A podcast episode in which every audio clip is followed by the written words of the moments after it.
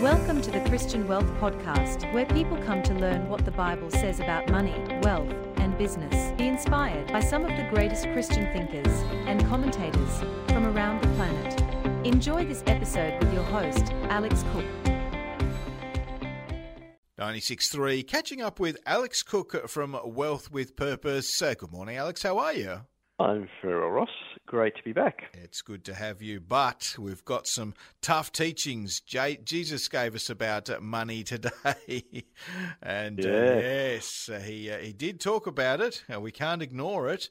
Uh, now, first question, first cab off the rank how much did Jesus talk about money? Well, you know, this is the thing that surprises people because they tend to think of Jesus, you know, oh, he's much more likely to talk about faith and prayer. Mm and all those kind of things, and heaven and hell, and you know, but the Bible's pretty obvious that Jesus pr- spoke, you know, most well, the, the, most talked about topic was money. Mm, they estimate about 15% of his preaching, uh, 11 out of the 39 parables, mm. and approximately between the Old and New Testaments, there's roughly 2,350 verses.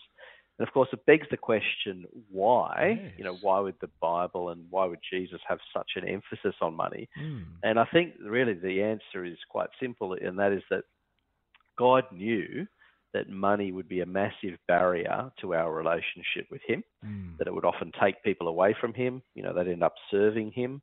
Uh, and yeah, it would be a real barrier to faith. And, and I think really that's actually the first of the tough teachings, I think, mm is this idea um, that Jesus himself said in Matthew 6:24, and that is that you can't serve two masters. Either you're going to hate the one and love the other, or you'll be devoted to the one and despise the other. You cannot serve both God and money. So really, the question here is who are we going to serve? Mm. And Jesus makes it clear you can't actually serve both. You've ultimately got to choose. You know, and he uses strong language here. He's not mucking around. He's saying love one and hate the other. Yeah. You know, it's pretty. It's serious. It's very strong. Yeah, and when you think about it conceptually, service in a in a biblical sense is an act of worship. So when we're serving God or serving money, it's really an act of worship. Who are we worshiping? Are we worshiping God or are we worshiping mm. money? Are we making an idol out of money? Which is really what he's warning us here. And uh, interestingly, uh, when you look at the word for money, depending which version of the Bible you look at, in the New King James Version, actually uses the word uh, mammon for money rather than the word money. And mammon can be defined as earthly goods, property, and riches. Mammon is the things of this world, if you like, that can divert our attention and love from God to the pleasures and comforts of earthly desires. Mm. Um, and whilst it can give you fleeting happiness, ultimately it is a deadly distraction, I think, for the salvation of our souls because it can take us that you know it can take us away from God.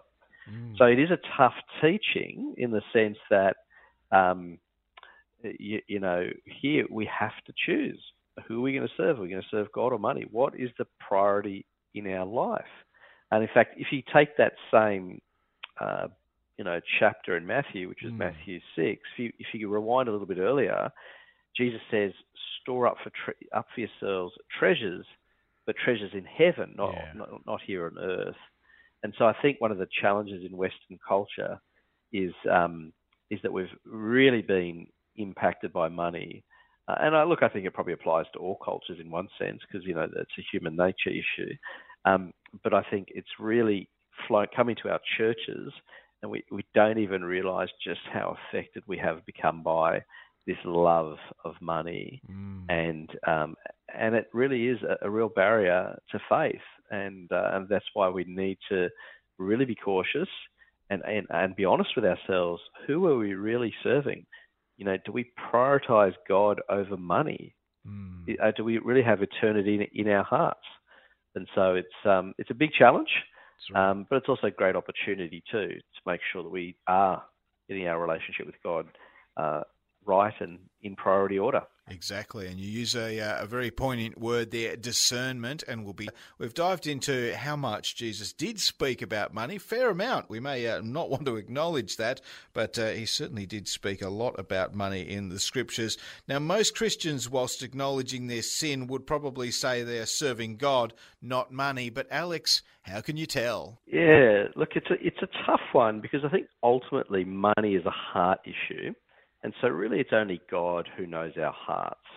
Um, but Jesus, in those passages before, you know, he's just warning us that money can become an idol. And God doesn't want competition. He wants mm. us to wholeheartedly surrender to Him. And that's a strange concept in, in the Western world. Um, but we need to surrender our lives to Him and surrender everything we have to Him. Um, and so I think to answer the, the, question more specifically, though, I think there are, if you like, are warning signs uh, when we are serving money and not God. And I think one of the first things is our priorities.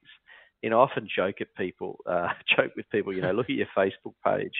What you, what is it that you're posting? Are you posting mm. things of God, or are you just posting your holidays? Now, I'm not saying there's anything wrong with posting your holiday. By the way, I'm not trying to throw throw stones at anyone. Yeah. It's merely just to say and it's a it's a personal issue. You know, what are your priorities? Mm. And you know, it, you know, it was once said to me that your bank statement is like a theological document mm. because a bank statement tells me what you believe. It tells me what's important to you. The way you spend your money, mm. it, reflects what's actually important to you. Yeah, the way we prioritize money, what's important to us, will be a sort of a warning sign.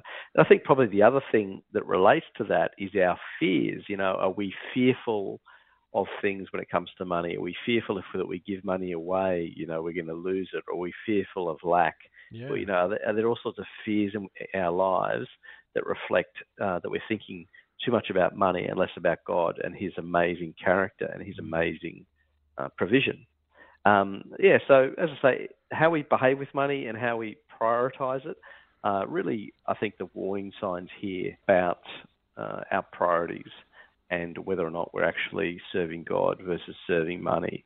And uh, you know, I think the the challenge for us is that when we wake up every day, we want to be preoccupied with building God's kingdom mm. rather than our careers. Now, there's nothing wrong, of course, with having a career because we can, you know, we can glorify God through our career. The point is, we need to be preoccupied with the building of His kingdom, yeah. you know, and using our career as one of those those places. Likewise, you know, we've got to invest our time and energy in making disciples because that's that's what the Bible says is our calling. You know, for all of us, we've got to go and make disciples. Exactly. And of course, financially, so more specifically, you know, we've got to act with obedience. You know, mm. we've got to mm. live generously, help the poor, and fund the Great Commission. Exactly. So that's an act of obedience. And then they're positive signs, if you like, that we are in fact serving God and prioritizing Him and His kingdom. Yeah, you make a good point. I mean, as much as these are tough lessons, they are positive lessons, and uh, and that is the uh, the outworking of it. Uh, Alex, uh, there's more to come, isn't there? What is this second area of tough teaching? Yeah, well, look, I think the the the one I would draw people's attention to, because obviously there's actually quite a few, but uh, the second one I want to draw people's attention to is this idea of being accountable to God. Mm. Um, you know, we like to think of it, money as ours, and we tend to think of know, we're only accountable to ourselves. But in reality, the biblical model is that the money that we have is actually God's, uh, and that we are His stewards. So we're to manage the money on His behalf. So ultimately, uh, we're called to be accountable and, and really probably the great stewardship passage in, in, Scripture, and you know there's a few, but the one I love is uh, it's called the parable of the gold bags. Mm. Um, depending on which version you read, it's also called the parable of the um, of the talents, yeah. and this is, this is in Matthew 25. And really, it's a very simple story where the master goes away on a trip and he leaves different amounts of money to mm. each of his servants, uh, but he expects them to get a return on his money. Of course, he comes back, uh, and when he does come back, he he, he wants um, them to give an account mm. of what they've done with it. Now, two of them get a return. In fact, they double what they were given, yeah. and they get rewarded for that. Yet one hides the money and is thrown into darkness. You know, mm. is is condemned, if you like. Yeah. Now, the important thing is, well, what does this really mean for us, and what does it mean for us today? Well, I think the the parable's pretty clear, and that is that really Jesus is the master and we know that one day He is going to return. Mm.